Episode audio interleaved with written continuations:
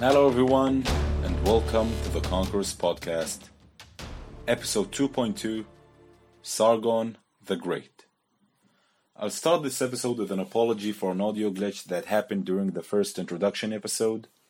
This probably happened after I added the music at the end of the episode, and I will try my best that no more mistakes like that happen. Also, a little explanation for this episode's cover photo. As I'll explain later on, there are no sources that survive today from the Akkadian Empire, which also means that we have no definite image depicting Sargon. However, two notable heads of Akkadian statues were discovered in Nineveh, the later capital of the Assyrian Empire. One of them, a bronze head of a king, wearing the wig helmet of the old Sumerian rulers, is believed to be Sargon himself. Though lacking its eyes and slightly damaged, the fact that this ancient masterpiece survived and gives us a possible depiction of the world's first great conqueror is just amazing. Now, I want to share with you all a thought that came up as I was preparing this episode, and that when it sunk in, I was just blown away. If I were to tell you the following names Pompey the Great, Julius Caesar, Cleopatra, Jesus. All these are names of people who lived more than 2,000 years ago. That's ancient, right? Now think about that. We live closer to them than they did to Sargon the Great and the Akkadian Empire. Just think about that for a second. Sargon was even more ancient to them than they are to us. That's how old Sargon and that period are. Also, from what I read, there are records that document archaeological excavation conducted in what was considered back then as ancient Akkadian sites by the Neo Babylonians during the reign of Nabonidus. That's more than 2,500 years ago.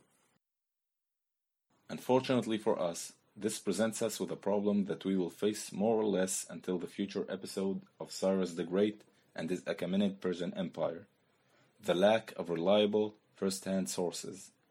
For Sargon, it is especially true, being that he is the oldest conqueror we'll discuss, predating the next, far more famous and better documented conqueror, Hammurabi, or as properly pronounced, Hammurabi, by more than 300 years. This is why we don't have any reliable sources for his early days up until his taking of power in Kish, and even these are not from his lifetime, because no such records exist.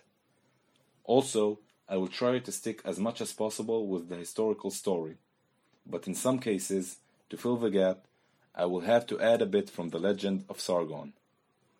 Okay, now for some history. Sargon of Akkad, aka Sargon the Great, was born sometime during the middle of the 24th century BC. The exact or even estimated year of his birth is not known, nor is his place of birth. Even the name given to him at birth isn't recorded anywhere, as Sargon was a name he took later on.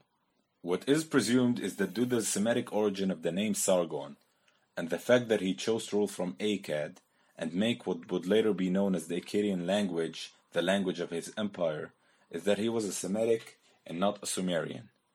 The consensus is that Sargon came from a humble background and was probably the illegitimate son of a priestess of the goddess Ishtar.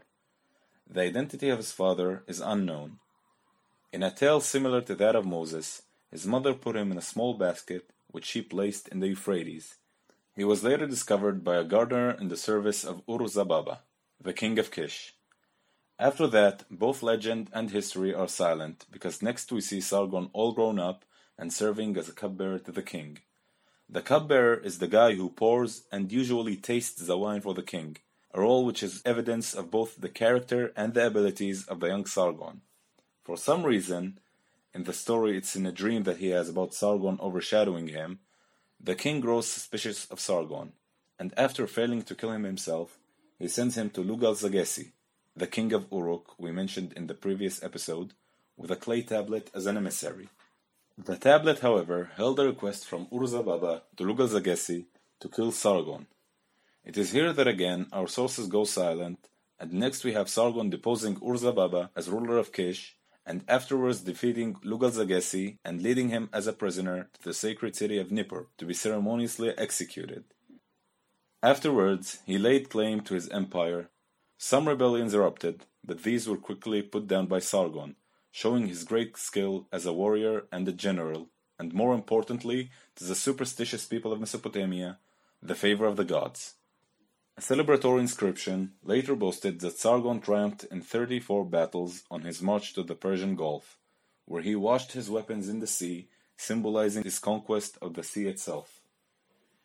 It is at this stage that he seems to have taken the name Sargon. The name itself is in Hebrew and comes from the Old Testament.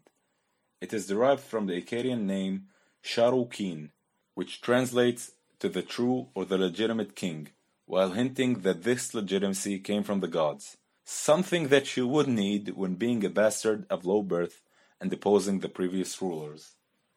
From all the sources that are available to us, both historic and fictional, or a combination of them both, one can start to conclude what made Sargon different than those who preceded him and what allowed his empire to endure and prosper. You see, up to this point, previous Mesopotamian rulers tended to see themselves as the rulers of their city, and their aim was to simply add to their city's prestige and wealth. Sargon, on the other hand, wanted to build what we would today call a state or an empire, and it was he that was to stand at its center, not a city. First of all, he refounded or renovated the city of Agade, what we today call Akkad, and made it the capital of his realm. He set up and organized the administrative apparatus needed to efficiently run the empire. He appointed his own Akkadian governors for the various cities who answered to him alone. He oversaw the standardization of his own East Semitic language, now called the Akkadian language, and its adoption as the official language of the empire and its bureaucracy. As for Sumerian, it became a sacred, ceremonial, literary, and scientific language in all of Mesopotamia, sort of what Latin is for us today. Second, Sargon was also aware of the importance of religion and harnessed it to solidify his rule. He appointed his daughter, Enheduanna, as high priestess at Ur, and through her he manipulated the religious and cultural affairs of the empire. Enheduanna is recognized on her own right as one of the world's first writers known by name. Third, and most important to our podcast, Sargon went on a conquering spree. With his acumen and administration skills no doubt extending to the military, Sargon established an army on a scale not yet seen at that time. Although it wasn't a fully professional army, it seems there was a corps of full-time soldiers who acted as his personal bodyguard and retinue. He campaigned further and longer than any previous Mesopotamian ruler and established what was at that time, and for more than 700 years, the largest empire the world had ever seen. He used the vast resources now under his control to build an unstoppable war machine greater than any before it.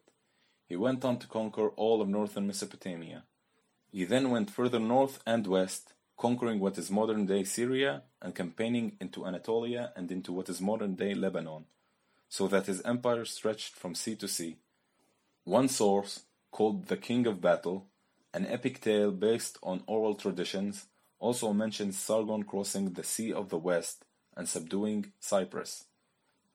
To the east, Sargon at first repelled an invasion by the Elamites, or Elamites, and then went on to defeat them and sack their cities, including their capital of Susa.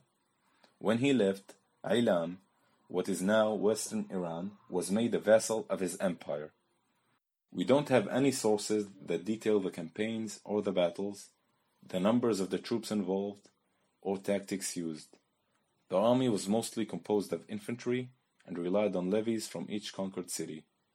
But archaeological evidence has been found through all the areas mentioned, confirming Akkadian presence and rule, and their scale for that time period show us just how well the Akkadian military was organized and led. Wherever he conquered, Sargon set up the same administrative structure as he did in Sumer, appointing Akkadian governors and leaving Akkadian garrisons and establishing Akkadian as the language of the administration. His was the first multicultural empire with a central government. Roads were laid, the world's first postal system was established and trade encouraged, not just across the empire, but also beyond. Trade connections were established with ancient Egypt, Anatolia, what is modern day Oman, and as far as the Indus Valley civilization to the east. Despite these successes, Sargon's later reign seems to have been plagued by many revolts across the empire, all which he was able to put down. We don't have definite dates, but Sargon seems to have ruled for about 50 years. His last and perhaps one of his greatest accomplishments, not to be taken for granted in any period, is that he was able to pass on the empire to a successor, his son Rimush. And although he was also faced with rebellions against the legitimacy of his rule, these he was able to put down thanks to the state and army his father had bequeathed to him. The so-called Sargonid dynasty endured for more than a century and reached its height under Sargon's grandson, Naram Sin. However, by the latter's last years, the serious troubles that would lead to its collapse began to appear, and by the reign of his son, Sargon's great-grandson, Sharkalishari, the empire was no more. This was due to a combination of internal instability, external invasions by a people from the east called the Gutians, but most severely, natural calamities in the form of severe droughts that weakened the empire and eventually led to its fall.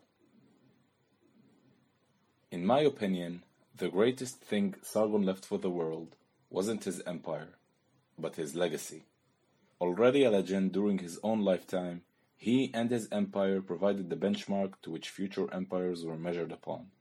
The Akkadian Empire was the first political entity to make extensive and efficient use of bureaucracy and administration on a large scale, and set the standard for future Mesopotamian states whose rulers sought to portray themselves as Sargon's heirs, and through them the Achaemenids. Not until the rise of Cyrus would a leader of that scale and magnitude rise to the world stage, and even he was influenced by Sargon. Okay, guys, we reached the end of the story for our first great conqueror.